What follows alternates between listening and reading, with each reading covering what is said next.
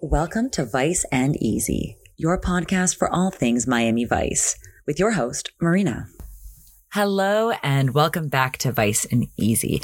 Thank you again, as always, for joining me. Now, I do apologize. This is coming out late and I have gone through a lot in the past month of my life and I do want to share a little bit with that about that with you guys. So if you don't want to hear it, just skip ahead a little bit. But I want to thank you first and foremost. I really am sorry for being delayed. And it's not the first time it's happened. I'm tired of having excuses. Basically, I will recommend this to you. Instead of making excuses, I will give you advice. Take some time off from traveling before going back to work. I completely destroyed my sleep schedule getting back to work because I was like so worried. And then at the end of the day, I'm like, cool, that extra day would not have really been a problem. If I just taken one day after coming back to like readjust my sleep schedule, even two days, like it's worth it. Like I just can't snap back and like rearrange your entire sleep schedule and rearrange your complete circadian rhythm. Also, what I noticed is that I would wake up super hungry and then try to eat, then try to go to bed. And then, yeah, so I've just been like in a weird limbo zombie phase this whole week of being too worried about exerting all my energy before I had to go to work so I wouldn't really do anything and then being too tired to want to do anything.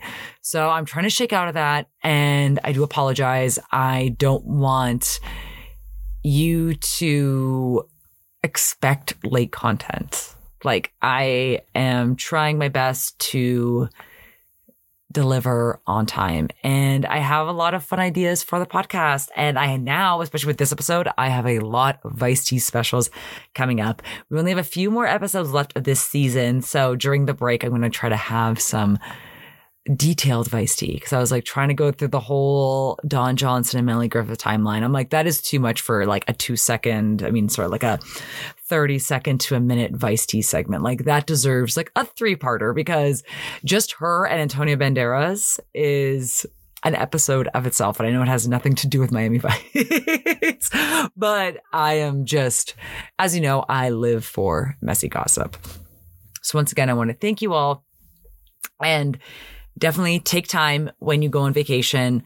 We need to be a little bit kinder to ourselves. And yeah, I am uh, a little sad to leave the European lifestyle behind. And I am really yearning to get back to that. And I am all about work and I'm all about, you know, improving my lot in life and succeeding. But yeah, like there's something to be said for just not having to be so go, go, go all the time. So who knows? Maybe I'll have like a little halfway point where I can just work like couple days a week or have like a full time job and then just make frappes and spend a spanakopita all day and just like kind of have that as a life balance. Ah, so I do have some fun things for the podcast. Number one, I want to improve editing. I want to get back to doing more fun things with socials. I am looking at revisiting some old episodes because especially as the later seasons come into play, I think it's going to be hard for us to follow along. So I'm trying to think of ways to sprinkle it in to really make Vice and Easy as entertaining as it could be. So definitely keep your ears and eyes posted. I definitely came out of my vacation looking to improve a lot of things in life and to be more creative. And so the podcast definitely is tantamount to that. Now, this is a very exciting episode with a great beauty, with some ex-wife drama, and with some interesting accessories. We are covering this week season three, episode 20 of Miami Vice entitled By Hooker, by Crook. Guest starring Don Johnson's ex wife and future wife. they got married twice. Future wife, but at this time in 1987, they were not involved. He had broken up with Patti D'Arbanville. He had yet to be involved with Uh, I guess he was kind of getting there. He was kind of almost on his Barbra Streisand journey. And at this time, she had broken up with Steven Bauer, aka Manny and Scarface, father of her first baby. And they don't reunite until 1989. And when I was looking over Melanie Griffith's timeline, there was a lot of uh, shotgun, I don't want to say shotgun weddings, but serendipitously timed weddings. Let's put it that way. But we will all get into that into later on. I'll give you a little bit of iced tea, but then obviously I'll save the big one for like a big analysis and breakdown later on with its own Vice Tea special. But let's get to the beautiful late Denise Matthews, aka Vanity. And I also want to shout out Evelyn, who emailed me about this episode and said she was really looking forward to it. So, hi, Evelyn. Thank you for listening. I hope I'm going to do this episode justice because we are going to get right into it. And I am going to get all my promotional spiel out of the way now. Go to the gallery because just seeing Denise Matthews, aka Vanity, and that beautiful face, worth it. I was just entranced by her this entire episode. And you can definitely tell why she had the legacy she did with that beautiful face and body. Now let's get back to the episode. By hooker, by crook. Per IMDb, a call girl witnesses two henchmen take her client and ultimately murder him, causing her to go into hiding, confiding, and staying with a friend. A woman Crockett falls for big time. Unknown to him, there is far more to her than he knows. Now we open up on one of my favorite places in the world, a casino. Now I made a gif of this because it looks as if it is a single, I don't want to say single zero, just be like one double zero roulette wheel. I can only see one green space. Now in Las Vegas, sorry, as I am tantamount expert on this. So in Las Vegas, you'll see a lot of casinos that have really cheap roulette, but it's triple zero. So there's zero, double zero, and triple zero. Those all decrease your odds of landing on red or black. Single zero roulette, not available anywhere in Las Vegas. And as I've heard, nowhere in North America. The only place you can find I do not know if you have better information. Please let me know. The only place that you can find single zero roulette wheels Monaco. Because again, once you keep adding in more green spaces, you take away people's chances of winning red or black. It becomes much more difficult. So that's why, again, with gambling, the house always wins. But they're basically just ensuring that the house will continue to win because a lot of people, red or black, they're 50 50 bets. But once you start playing in with three zeros opposed to one, then the odds are more in the casino's favor. So FYI, keep an eye out for that. If you're going to play roulette in Las Vegas, don't go to one of the super low cost ones. It's hard because I understand it does suck to lose like a hundred dollars in a round of roulette. Not great, but there are other things. You know what's funny too? Last time I went to Las Vegas, I was playing Casino War, where it is literally just war. Like basically the dealer hands you a card and the dealer deals himself a card. Whichever one is higher wins. And it's an easy way to make your money back. I remember I learned this in college and it's only at one casino in Las Vegas, the Cosmopolitan. I could not find it anywhere else. And I thought that was very funny because I'm like, oh yeah, like that's the whole point is that they want to make money. But I was like, just give us one game where like we can feel at least we won something back. But I digress, but I am loving this setup because it seems to be this beautiful yacht party where they have hosted this. It doesn't look like it's real gambling, but it looks like it's fun enough, kind of like one of those fake casinos. But it looks really high tech. Like I've seen some fake casino setups at parties or like the party casinos.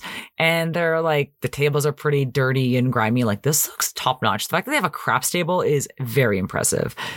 So I am loving this and I'm loving all the sequin dresses at this party.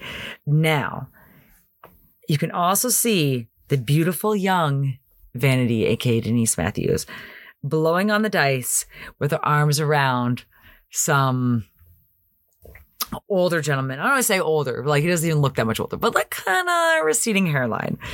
Now, Crockett and Tubbs are also at this party. Tubbs is standing by the craps table while Crockett is talking to a woman. And as they're making some genial small talk, she's adorned in this beautiful silver dress. And in the background, one of the, the women on the left hand side of her, sorry, I guess the right hand side of her is wearing this beautiful white dress with a feather boa. And I'm just like, oh, this party is so over the top. I love it. But I really love the one liners that she has and that Tubbs has like 10 seconds later. Isn't it tribal? Everyone trying not to step on the wrong toes in a mating dance for the overprivileged. now, if you didn't recognize that higher pitched voice, that is, of course, Melanie Griffith. At this time, Don Johnson's ex wife and then soon to be re wife and mother of his child, Dakota.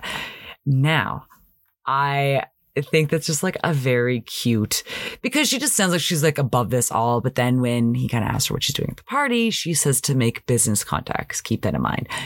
Now, just as they're kind of like flirting a little bit more, Tubbs comes into crash. Now, of course, they're keeping an eye on the guy that's playing craps, hence why Tubbs is by the craps table.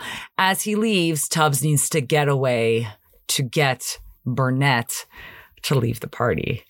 This might be one of my favorite Tubbs one liners. Um, Christine von Marburg, this is my partner, Ricardo Cooper. He promises to improve his timing. Pleasure. Money's not made lying in the shade. Money's not made lying in the shade. Very true. Words of wisdom with Tubbs. Now, as Crockett's about to bid adieu to Christine, he says that he'll call her. She says that her number is unlisted. And surprising to her, because you can tell by her reaction, like he just kind of brushes it off. Of course, he can't actively say, like, oh, that's no problem for me because I work in law enforcement. But you'll see later on, this does come up later on the episode. Now, before we get to following our craps player, let's this song is very interesting because it's called 30,000 feet. I'm going to play you a quick clip and then you'll laugh at this in about 30 seconds.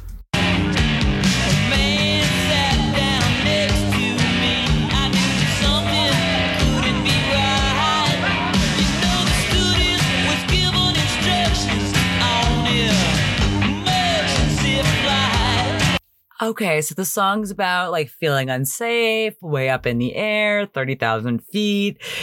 Interesting. So we are tailing our gentleman and our beautiful vanity to the hotel. Now, first off, he pulls up in a Mercedes stretch limousine.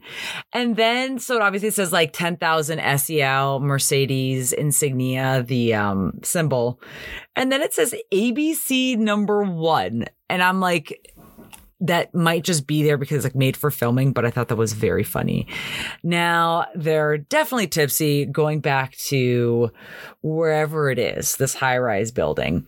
And then as they get closer, he walks in the door. Two goons grab and pull him in. It's kind of like a comic.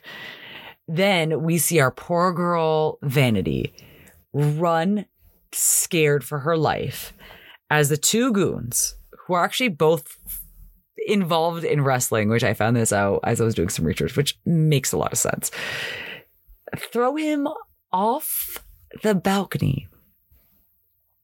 He lands and his mangled body ends up like three feet away from Crockett and Tubbs' car. Why these goons didn't think to maybe move down a little bit to not draw as much attention because Crockett and Tubbs are clearly waiting by the front door. They do not give an F.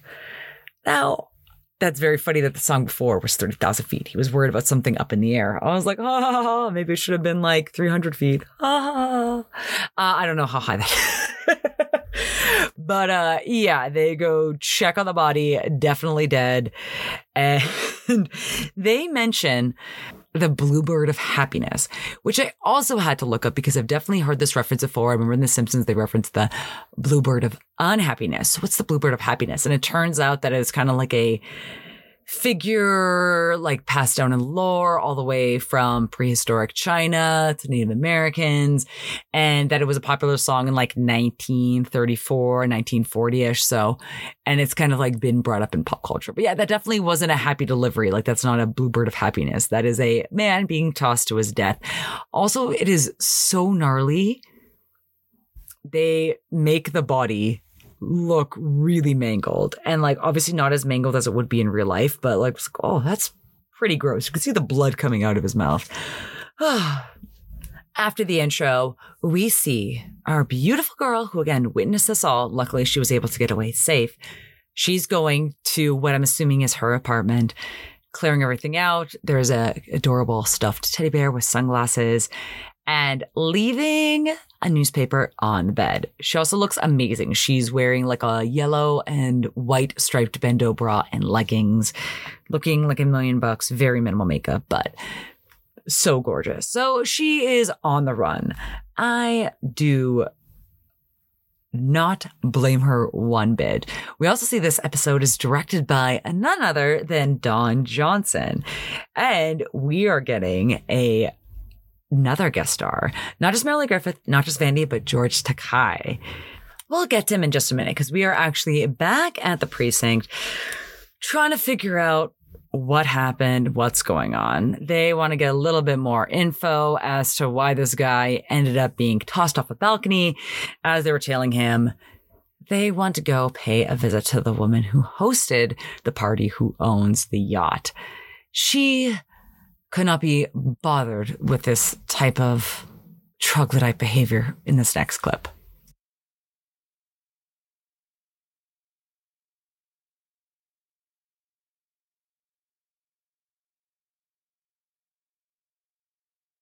You see, this type of thing just doesn't happen in our circle. We're more likely to get robbed. Give me your money. Hand over those municipal bonds. Oh my god, that's so funny. Murder. That uh, smooth jazz song Murder, you're playing in the just so background is Lovato by Bill class. Bergman. Now, let's go from one part of high society to the other. So we see this beautiful woman who hosts the party on the yacht. She doesn't really have much information on what could have happened with Symington, Chucky Symington, the guy who got thrown off the ledge. But she does know a little bit about the woman he was with. Her name is Ali. Yes, like Muhammad Ali and Gina and Trudy are going to make that joke later. And she's able to get them the business card of the boudoir photographer who recently took this beautiful model's picture. She says that she wants to possibly have Simone boudoir photos of herself taken. Now, Krakatov take one look the card. Seems like they know who they're dealing with. So let's go over from one side of fancy to the other side of fancy. And again, like she said, murder is just so lower class. Well, is it? Usually order people to murder on your behalf. So two sides of the coin because we, as we see with this next setup, wealth does pay. Now let's get introduced to our guest star, George Takei.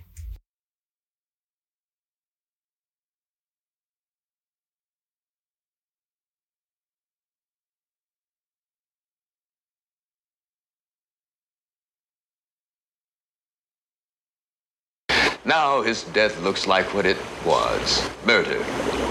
And Ali is still wandering around out there with a Uh, it just to reminds me of But I thought Trailer Park. Boys. I forget it's one of the later seasons. I want to say like season five or six. Where he was like, Are "Yeah, you jail so is awesome used this to time." jail that you think of it as some sort of vacation? Like, are you so used to jail that it's a vacation? Oh my God. Now let's check in with our boudoir photographer.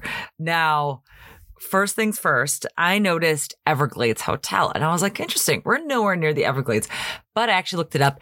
It was at the time the largest hotel in Miami. I believe it was 25 floors, 26 floors.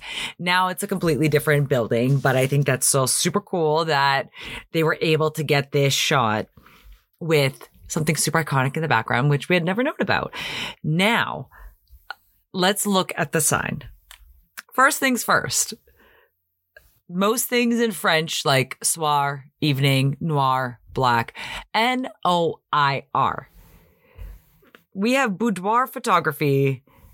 I. Dot de la Moreno with a great character caricature drawing of Izzy, I must say. Boudoir is spelled B O U D I O R, like Dior. And it's on two different signs. And like the first sign they see, it's London, Paris, Miami, San Juan, Los Angeles, uh, Milan, like trying to make it one of those like international businesses we got a great shot of Izzy through the peephole, and then we get another shot back of Crockett and Tubbs.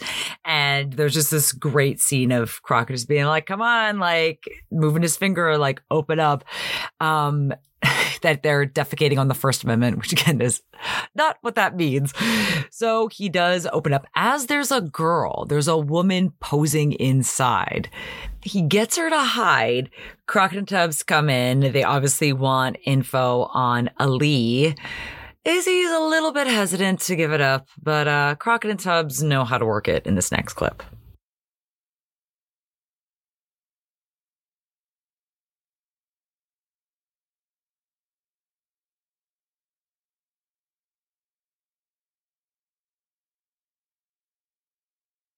Uh, like a lawyer and a priest when I'm Yeah, and immortalizing he made women. some reference when they asked him why he was Sacred wearing a vows. brace, and Oh, I it, get like, it, kinda just like a went monk. over my head. Yeah, exactly. Then he's able Uh-huh. to get this poor girl The who's been only locked difference in a is, room, uh, the monastery you're gonna go back because to doesn't Tubbs believe just kind in of like chastity barged in on her boudoir, or abstinence. boudoir, boudoir, boudoir photo shoot. So yeah, this poor girl looking amazing and like a really beautiful, amazing body. And then her bikini is like a baby blue with leopard print. Amazing. So now they have the address for Ali's house.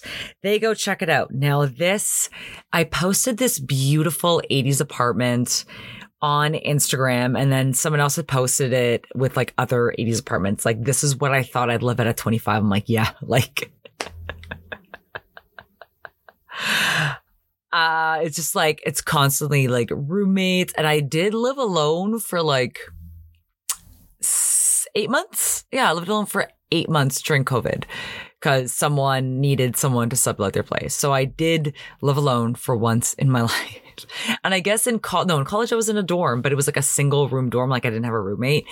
Um, I guess that'd be kind of close. But yeah, like it's very, very funny how like we just assume that these apartments are just so within our reach. And it's like, no, they're pretty hard to come by. I know some people you can sometimes in like smaller market cities, you might be able to find like a luxury apartment for like 2500 that looks kind of similar to this. And you know, if you're t- dual income, you can make it happen. But yeah, it's just wild that like this is what I thought we'd live in. But it's a beautiful apartment. I really like the mirrored wall. And again, they don't really find anything. They can definitely tell that she has left town. So they know that she is either scared or involved. And they find the newspaper on her bed. I'm trying to think if the newspaper was there when she was grabbing her stuff or if she got the newspaper and like left on the bed as like a final sign. Or even worse, someone came into her apartment and left the newspaper there with the goons. That I might have missed on rewatch. Whew. Now, before they went to go see the lady who owns the yacht, Crockett was able to get Christine's unlisted number, naturally, from the directory. But, you know, you can't really tell people why you could get their unlisted number. But they asked to go to Tieser to go out to dinner. It's a super cute spot. They're still getting to know each other. You can see that they both have their walls up. She recently mentions, she mentions that she recently got out of a relationship and she is tired of all the questions he's asking her and she wants to ask him some questions in this next clip. Your phone numbers. Mine, for example. Oh, a little of this, a little of that. Let me guess. You're a jewel thief. Or maybe a traveling evangelist. Or maybe a gigolo. None of the above. How about you? I have a company called CVM Enterprises, and its existence makes me an entrepreneur. Meaning? Do a little of this.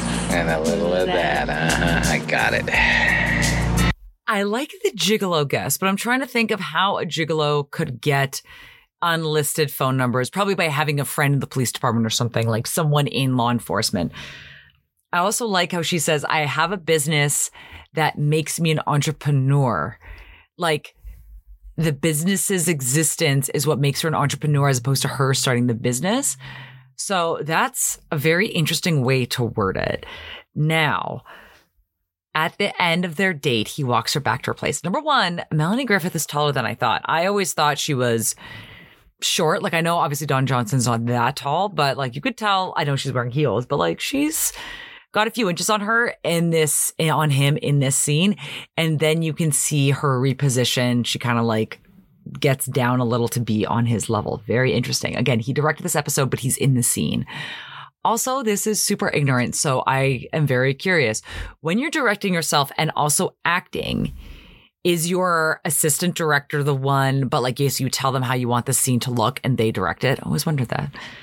I would like to know if you have that insight. Please let me know. I know I'm the one living in Los Angeles, but I'm not the one who has that kind of expertise. So, very interested in that.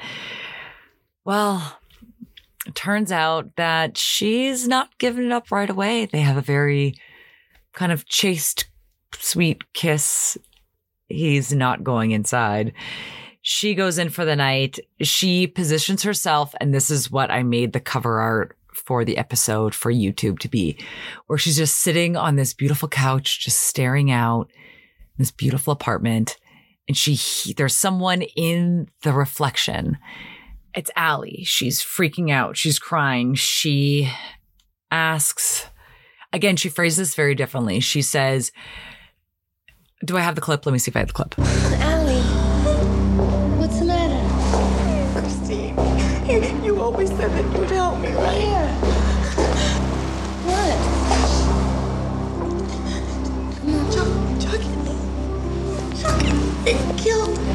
Chucky. What? They killed Chucky. God. I, I got away. Oh, God. I'm so scared. Interesting. I wonder what Christine's little bit of this, little bit of that business is that. The CVM enterprise, the existence of which makes me an entrepreneur. Very interesting way to phrase it. I wonder what you do for a living. Perhaps assisting in the world's oldest profession. Spoiler alert. Now let's go back to the precinct where this is my favorite part of dating is like when you just can't, you're just so happy to debrief and tell your friends and they're so excited for you. Oh, oh, this is the best part. However, Tubbs being Tubbs, he is on fire this episode. He doesn't say that much, but he has the best lines. Brings Crockett a little bit back to reality. Chick does for a living. She makes mucho dinero, I can tell you that. That's fine. Wonderful. But what's Miss Make Plenty of Bucks gonna say when you tell her you're a cop? Hmm. Message! Right? Keep that in mind. All right. So let's get back different kind of debriefs, not like the gossipy debriefs you tell your friends when you're falling in love, but the work debriefs. Now, Gina and Truda here. Gina and Trudy, Truda, Gina and Trudy, both looking like a million bucks a scene. Again, Gina is also just acting with her eyes this entire episode, just the way that she looks at Sonny with kind of like care. She is genuinely caring about him, but it's also like, haha, that's what you get. I am not mature enough to have the other side of that equation. but they also notice her name. Now, remember that Christine called her Allie, but this is how everybody else knows her. Gina Trudy, I want you to dig up as much as you can on Ali Ferrand. F E R R A N D. She's a model. Ali, as in Muhammad Ali? What else? I like her already. Speaking of fighting, Izzy is visited by the goons. This is the aftermath of the boudoir photo shoot studio. Izzy's looking super forlorn. I almost peed myself laughing at his delivery of this line in this scene. How many times do I have to tell you? I photograph beautiful women, not meatballs, those momos. Just the, meatballs kills me. Now, Crockett and Tubbs, you know, they're kind of sympathetic, but hmm, they're putting two together. Why would these guys be after Izzy? Interesting. Oh, Izzy forgot to tell Crockett and Tubbs that Ali Ferrand, who everybody's looking for, is a hooker.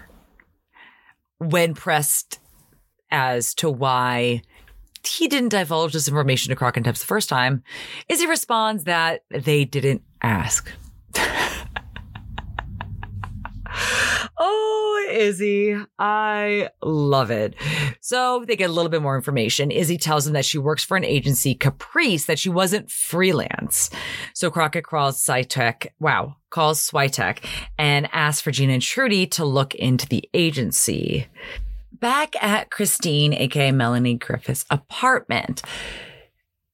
Christine and Ali are actually having kind of a sweet conversation. They're both in silk pajamas, Melanie Griffith looking great in her white silk pajamas.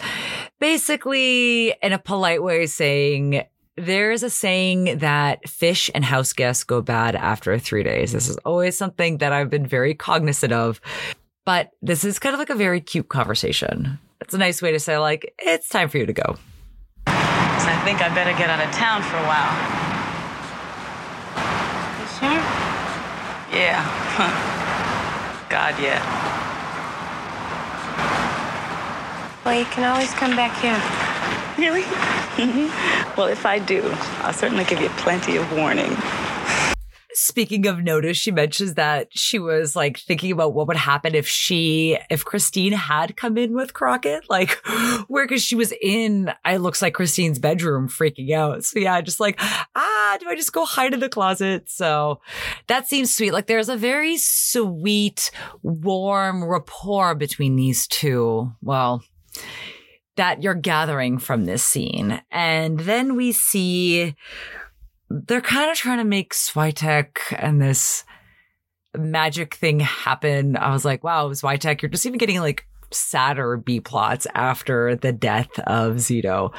So he's stationed outside of Ali's building. He, uh, sorry, Ali's building to keep an eye for her. But we see the beauty getting ready. We see her put in the most horrendous wig that does nothing for her features. So I guess she's going back to her place in a wig.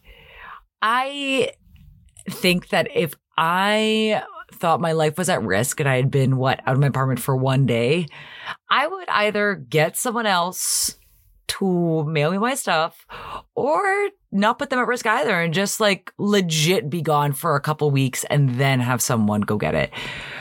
Because unfortunately, at this point, now Christina has a little bit more privacy. So she's taken Crockett home to get it on as we're seeing it juxtaposed with Ali getting surprised by the goons in her apartment.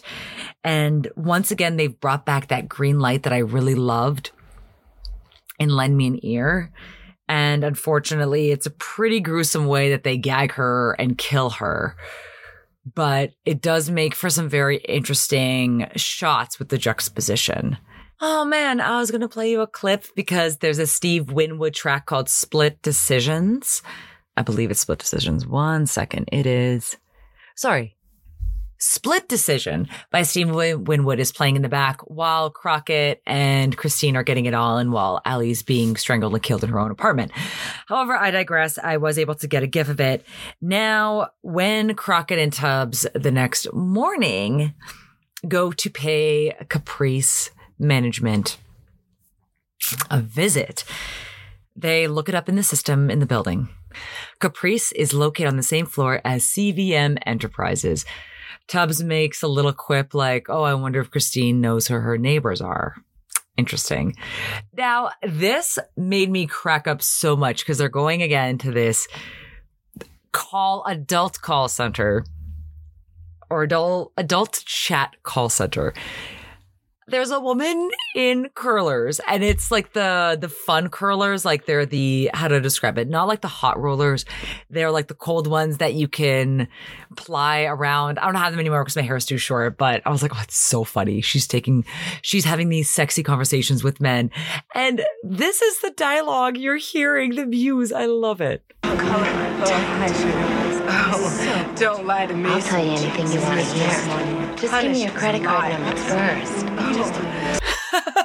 Just straight up being like, well, give me your credit card information. We'll get that for you, honey.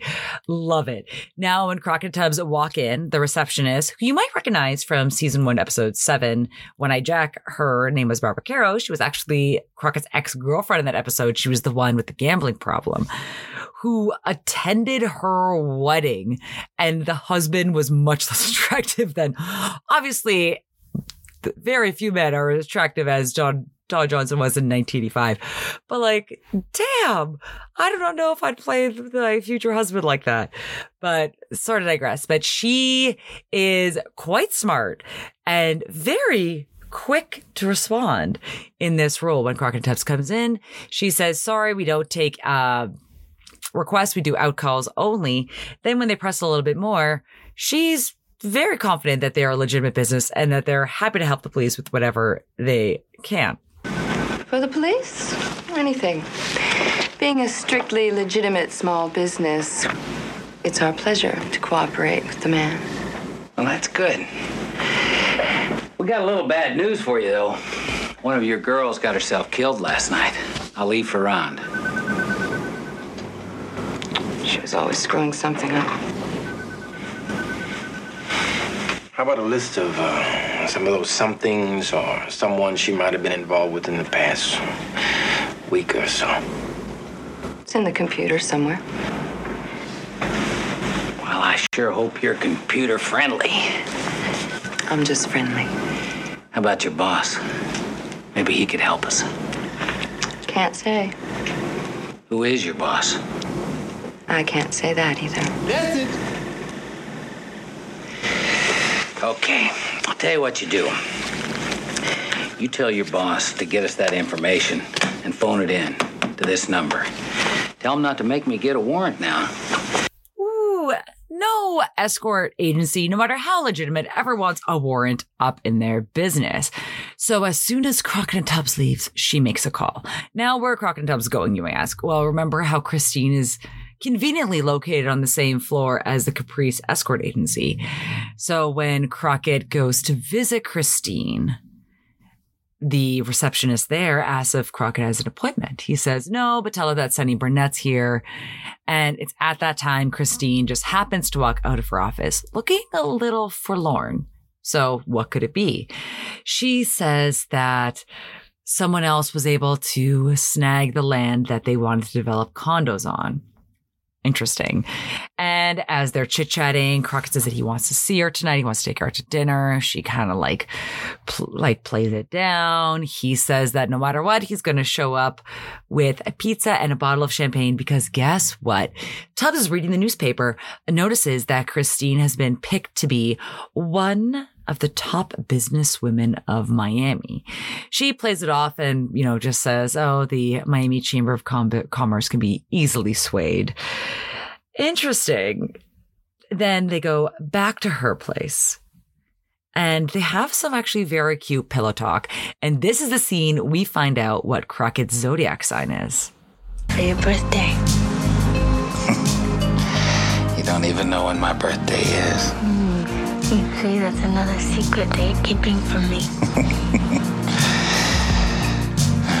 July 29th. Are you satisfied? Yes, Crockett is definitely Leo. And I've definitely mentioned this on this podcast before because I knew this episode um divulged his birthday. And I think I had found it in some message board as a teenager, or young adult.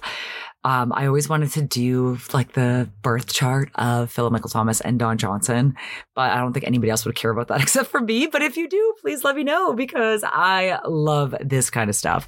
Now, the pillow talk is very sweet. You can definitely tell that they still have that real connection in real life. A little bit of gossip. Again, if you miss the Barbra Streisand, Patti D'Arbanville Vice T special, go listen to it because we're going to try to cover as much of Don Johnson's love life as possible. Uh, the one I won't mention is the Jodi Lyn O'Keefe one because it's just like really icky for many reasons. The age, the power of authority, yeah, all that. But um, there was seems to be a little bit of overlap with when Don Johnson and Melanie Griffith reunited and got pregnant with Dakota at the tail end of his relationship with Barbra Streisand. Interesting. And then yeah, Melanie Griffith has a lot of overlap pregnancies, uh, like with Antonio Banderas, and leaving Don Johnson for Antonio Banderas, which is like number one, like good for you, girl. Can't really. If you were to be left for anybody, would it not be Antonio Banderas? Like just be like, yeah, you know what? I totally understand. I would love to have dinner with you all. Like, please invite me over. but it's cute. So as the end of their pillow talk, she's asking him to watch the interview on TV. So the next scene, Crockett is watching at OCB and he has wheeled in the TV. Remember back in the day, you could wheel in the TV, but you had to do it on the display. So it was like that metal rack you had to bring in along with the TV. He's watching along with George Takei's character.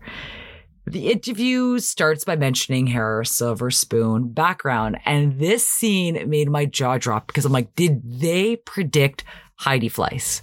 Heidi Fleiss came from very similar means. And then let's listen to a little bit more of this interview because it goes south real quick. And when Crockett is watching, Trudy barges in. And again, this is live TV, so it's like you pause it. And Crockett's like, no, no, no, stop, stop, stop. She has something to tell him, but he kind of poo poos her away so we can watch this interview, which I think is very sweet and it shows how dedicated it is to her because, especially in the beginning of the relationship, you notice when people really care about you or they don't care about you at all. And I was like, wow, I had so many like failed quasi starter relationships. And to see Crockett watch TV to watch her interview, which is like so sweet. I was like, oh, that is exactly what you want at the beginning of a relationship.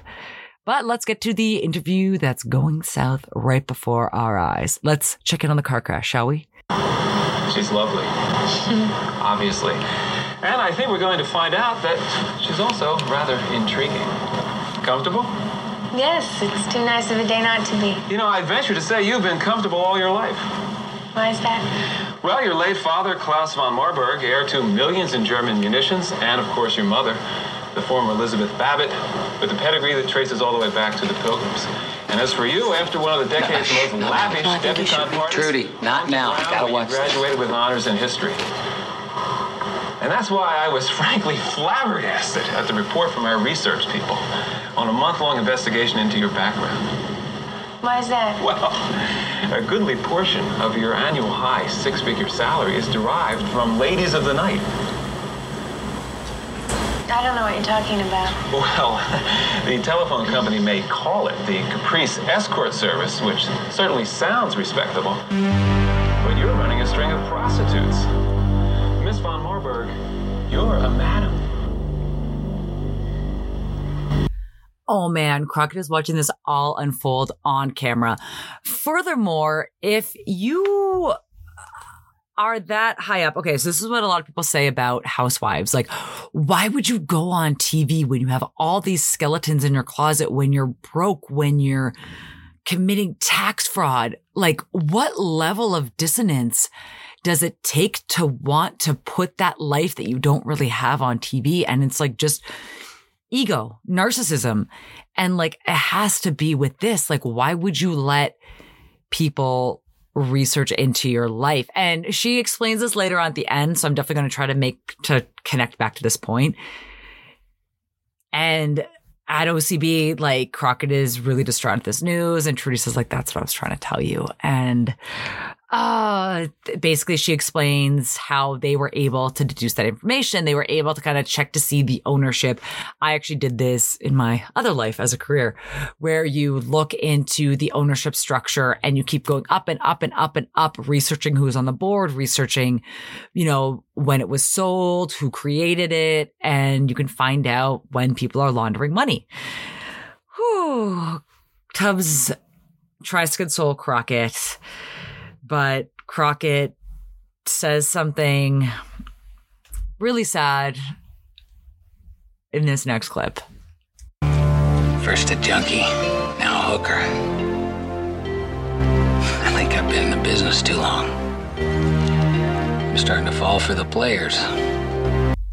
Ooh, and you do feel for him because again, he's going after what he thinks are okay, how do I explain this? He's dating people who have secrets and they're not out to intentionally hurt him, but by not doing that, they are hurting him. They're putting his job at the line. Teresa almost got them killed. Like, ah, I just feel so bad for him. And you can tell that Gina just is looking at him really wistfully and she's looking amazing in this like dark Kelly jade green that she's wearing. But again, I was like, oh, Sonny, you had your chance. You had a woman right there and you messed it up because you were still rebounding from your wife. Oh man, this is, I don't know why I was like so emotionally invested in this episode. but yeah, I don't know. There's just like a lot of emotions that are opening up for me. Oh man. So he asked Tubbs to get the phone records pulled for Christine and Symington. And another interesting note when I was talking about ownership is that Kenneth Tagaru, George Takei, is at the top of this chain. So now we're opening up a whole new, different can of worms. Crockett goes to see Christine for questioning because she just got booked and brought in from downtown. She asks her lawyer to leave and he does, and they're able to really kind of get to the bottom and kind of deduce whether or not it was real. And it's kind of bittersweet in this next clip. I never had a clue.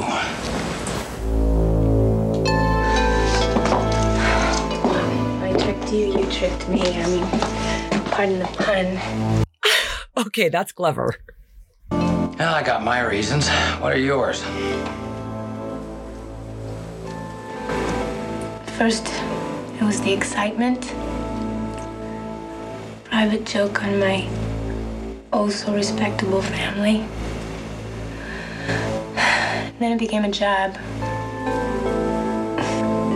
And the money was just too good to be true. And it was mine.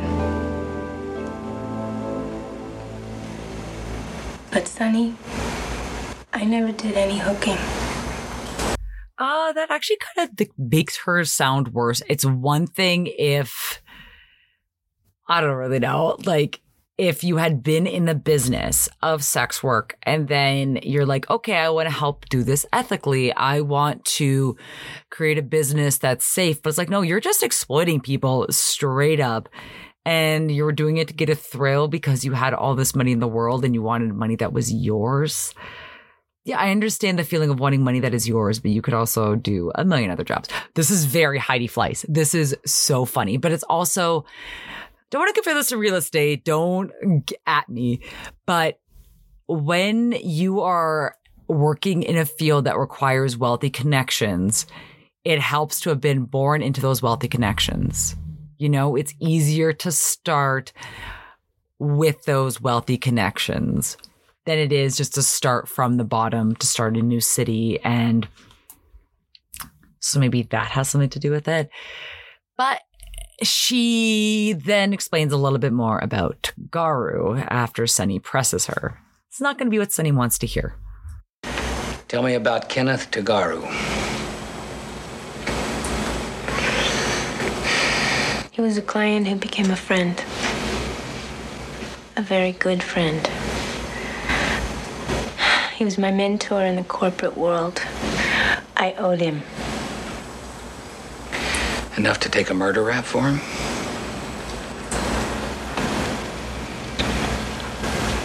Business is business. I don't want to go to jail. That's good.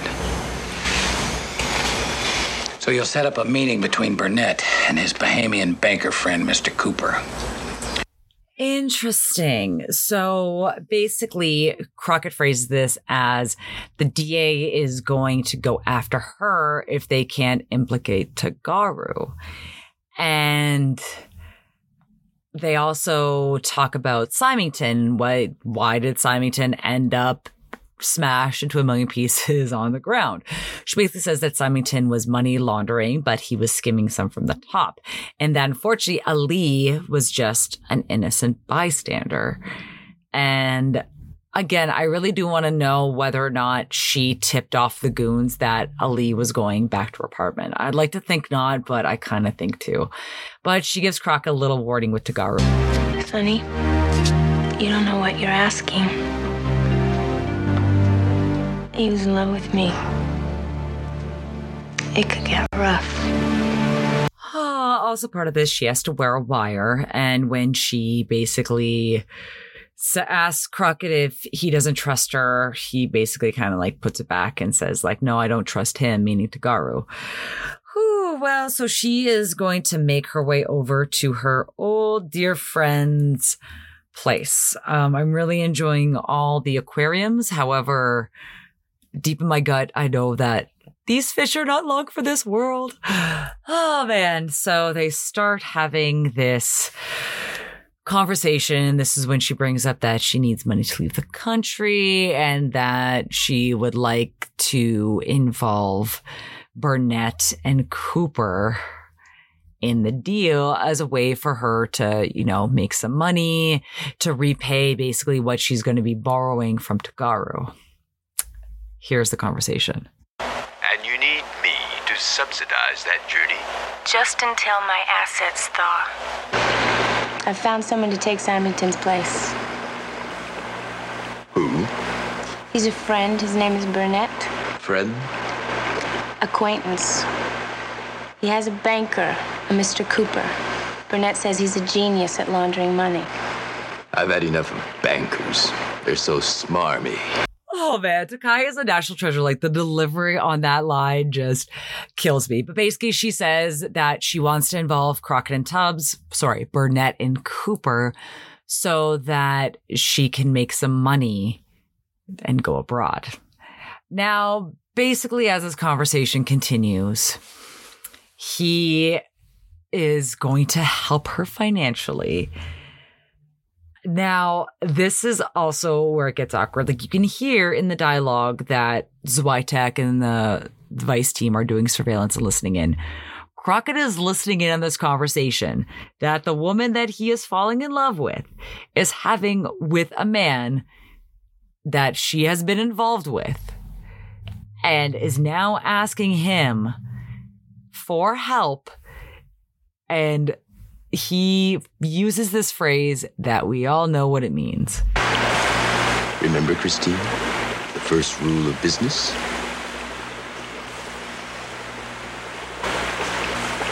Be a friend. We can do better than that. Ew.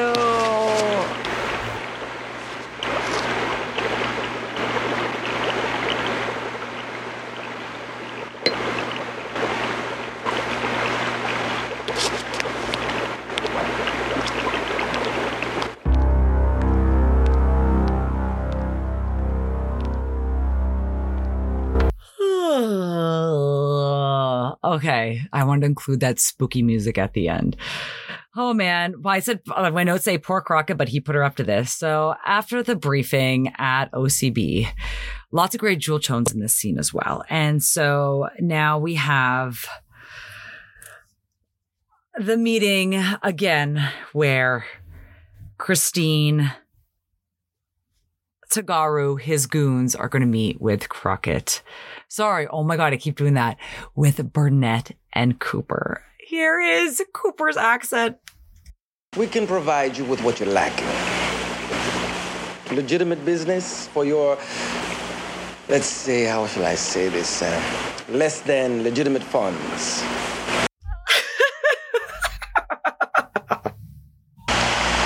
Since you seem to be in a philosophical mood, I'd like to give you my thought for the day. It is unfortunate that our mutual friend neglected to enlighten me regarding her newly discovered love of the law. A lie is an ugly thing. Uh oh. I guess you could just tell by like the way that Crockett and Christine were looking at each other, but he knows naturally a giant shootout occurs, which is very sad because I'm seeing all these aquariums shot. And I don't think those are fake fish. I think those fish, they went through a lot of fish filming this scene, which is very sad. But we see the goon. So the goon, I with he has like a face piercing that he was able to put like a rubber band in, which I just can't stop looking at. Like it's one of the one of them is kind of like a rubber band is an earring. The other one is tying the beard together. But that's Lou Albano, and he was in the Mario Brothers cartoon. Like it's just very funny how this is all working out. But yes, unfortunately, a giant shootout occurs. Christine is actually the one to shoot Tagaru, and Crockett is the one that threw the gun to her, and she ended up coming out clutch in the end.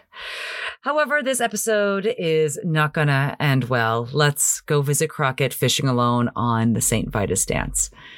We know what that usually means when we get a visit from Christine, all decked out in white. I wanted to say goodbye. I'm leaving the country. Yeah, you've been taking a little heat in the press lately. I don't blame you. Yeah, I still can't believe it. You know the newspaper that's been crucifying me? Well, the publisher was one of my biggest clients. Oh my God. Yes, this is so hypocritical. Like using her services happily. This is why they also know her business, but then to make themselves look good, they're going to throw her under the bus. She said that they're bastards, all of them. And then he kind of brings up, well, was he the biggest bastard of them all? And she agrees, but it's like very like lighthearted. And then she brings up that the charges have been dropped. You held up your end. Ugh, super awkward silence.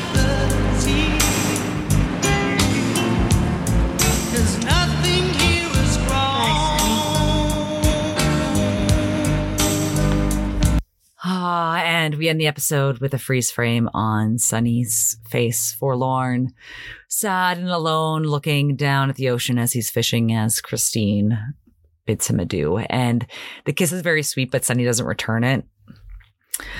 Oh man. Well, let's take a quick break and then we'll come back and we'll break down the episode. All right, let's get back into it and let's start with some Vice tea.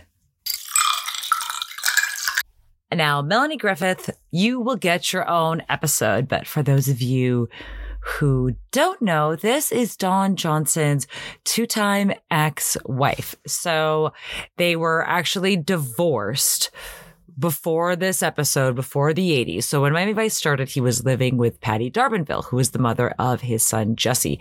They broke up, I want to say around like 1985, 1986. So around the time of filming this, 1987, we do not know who he was paired up with.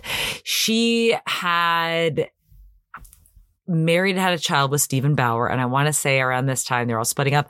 I'm assuming that they hooked up on this episode, but they didn't officially get back together until late, early 1989, late 88.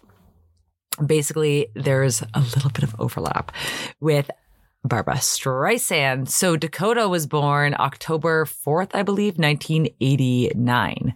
So if they were getting things back together early 1989, that makes a lot of sense.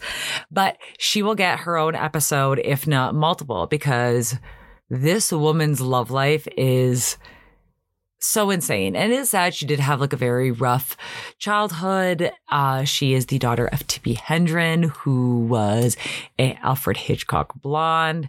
And she grew up with a lot of wealth. She grew up with lions and tigers, as has been documented on TV.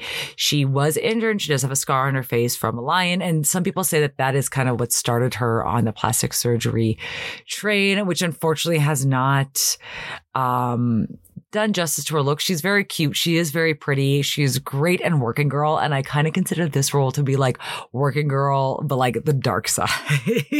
working girl is a great classic. Please go rent it. You got Harrison Ford, you got Sigourney Weaver, and you have Melanie Griffith. But let's change gears a little bit. Let's talk about Vanity, aka Reverend Denise Matthews. She is also Canadian. She was born in Niagara Falls, Ontario in 1959. She actually applied applied and competed in Miss Canada. She had moved to Toronto to be a model, and this is also when she appeared in some B horror movies under the name Dee Dee Winters. So when I looked her up, I looked her up with um, Denise Matthews Toronto to see if you know there were any like photo shoots of her, interviews of her back in the day in Toronto that I could like pinpoint. And she was listed as Dee Dee Winters in the pictures I could find from the Toronto Public Library archives, which I thought was super cool. She, again, beautiful and amazing to look at. We will also know her from her ex paramours. Again, Nikki Sixx. And I remember this because I remember she was writing back I cannot remember if it was the Dirt or the Heroin Diaries because the Dirt was all the Motley Crue together. The Heroin Diaries is just Nikki Sixx and came out many years later. That she basically responded to his stories, and at this time she was named as Reverend Denise Matthews, and she talked about becoming a born again Christian and denied some stories of their prior drug use but she was engaged to Nikki Sixx, and she also apparently dated Billy Idol. But of course, the most famous ex-boyfriend of all, that would be Prince, who she met backstage at an award show.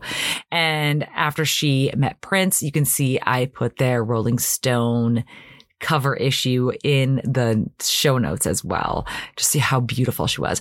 It also makes sense because when you see her, you're like, she kind of looks like Apollonia from Purple Rain. She was supposed to be in Purple Rain. Apparently they something happened. I don't know if they actually officially split before filming, but she dropped out of Purple Rain and she also was bailed out of jail by her sister's boyfriend, Eddie Murphy.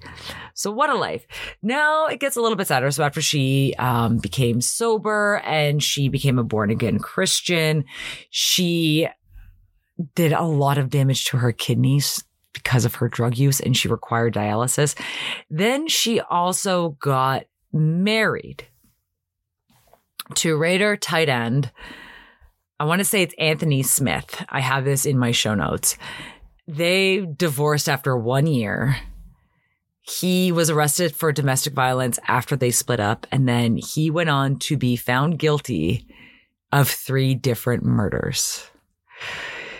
Yeah. And there was a lot of talk of her just being a little too generous to a fault after being born a Christian, you know, letting certain people inside the house, giving them money. And, you know, that doesn't bode well for any marriage. And apparently she married this guy within a year of meeting him. So it was all very quick. And, you know, she changed her life completely. She's also been on the record saying that she threw out all of her old photographs and videos of her when she was vanity after she became a born again Christian.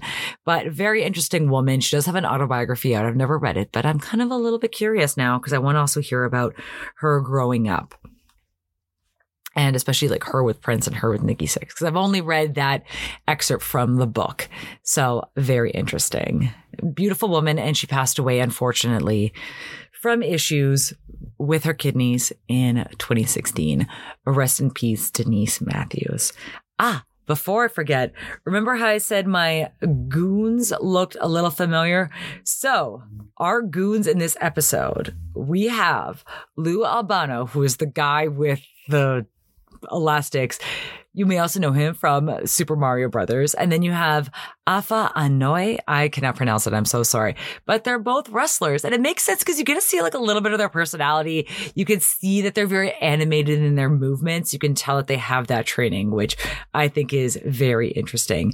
And then the society dame, I like that's how she put basically the lady whose house yacht that they had this party at, the one who thinks that murder is so much lower class. Her name is Veronica Cartwright, and she has a huge IMDb presence. Just going through it, I was like, oh wow, she has been in everything and still working up until this day. Now let's break it down with some looks. Ah, naturally, you cannot have anything that has anything to do with such a beautiful woman as Vanity Denise Matthews and not put her as number one. It was funny. I was reading this like old excerpt from Prince where basically like, he used to say like they fought all the time because she was the most beautiful in the world and she knew it and she just had that attitude. I'm like, yeah, I uh, understand 100%. She naturally is going to be my best dressed woman, but I'm going to put. Oh, this is tough. Okay, so I want to put Ali, aka Vanity, aka Denise Matthews, with the opening outfit with the long earrings, the sequin jacket, the sequin dress in the beginning. She just looks so beautiful. I'm going to put her as my best dressed woman. Second runner up, I'm going to put Christine in the white power suit saying farewell to Sonny after yeah, the charges dropped. Then I'm going to do, instead of third place, best dressed women at the precinct where you have Trudy in all blue and Gina in all white looking like a million bucks. And Gina is drinking something. It looks like how I take my liquid iron shots. So I just think that's very funny. I'm trying to figure out what she has in her hand. Now, best dressed man. There are a lot of good looks this episode. I really liked Sonny and Rico at the party at the beginning, and I really like the textured suit. But I cannot get over how good Don Johnson looks in the very purpley pink Henley with the gray jacket and the white pants. Furthermore, I could not get over this entire episode how tan Don Johnson was and how pale Melanie Griffith is. And I understand, like, this man, he really embraces a filming location because he is eating up, he is drinking that Miami sun.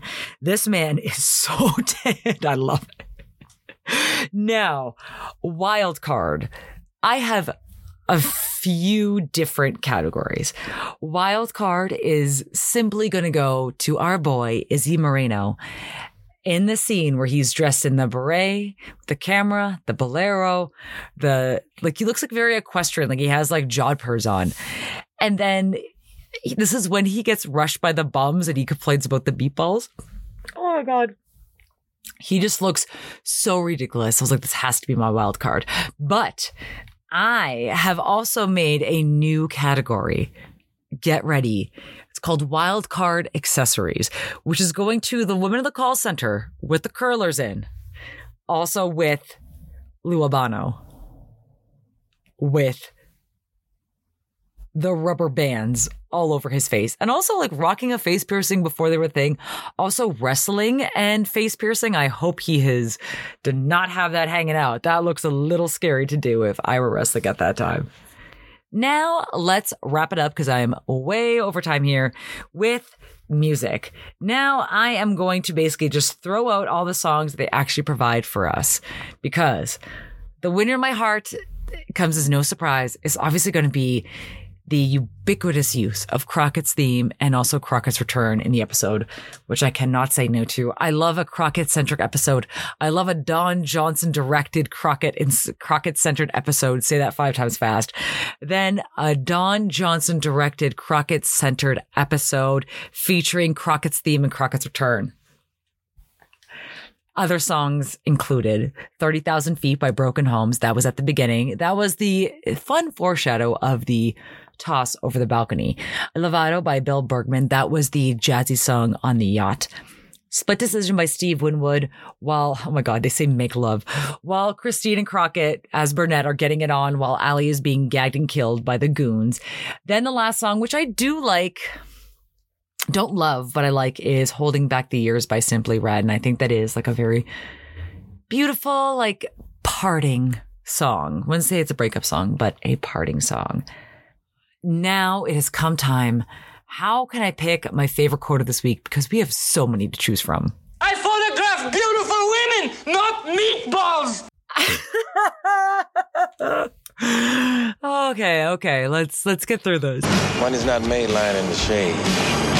I like how the writers were like, you know what? I think Tubbs is too smooth. Let's just give him all the one-liners this episode. This though, this did haunt me. A lie is an ugly thing. Oh, like how do you choose? I, I tried to pick quotes that all embody different feelings and spirits. I really wanted to add the murder so lower class, but I was like, oh, the meatball one's too funny. At the end of the day, I gotta go with my boy Izzy. I photograph beautiful women, not meatballs. Oh man, very difficult to pick against George Takei, but I had to do it. I could not stop laughing at Izzy's delivery of that line. And I hope to save it to my soundboard to bring it out for future episodes. Speaking of episodes, as always, you can leave a five star review on the Apple Podcast app. You can leave and answer questions on Spotify. And you can subscribe to me on all things social at Vice and Easy podcast. Thank you again for telling your friends, for subscribing, for liking, for watching on YouTube. It all really means a lot. And I cannot wait to be back next week. And as we wrap up the end of season three, ah, oh, time flies. Thank you as always for listening to Vice and Easy, and I'll see you next week. As always. Hey man, Miami Vice is number one new show.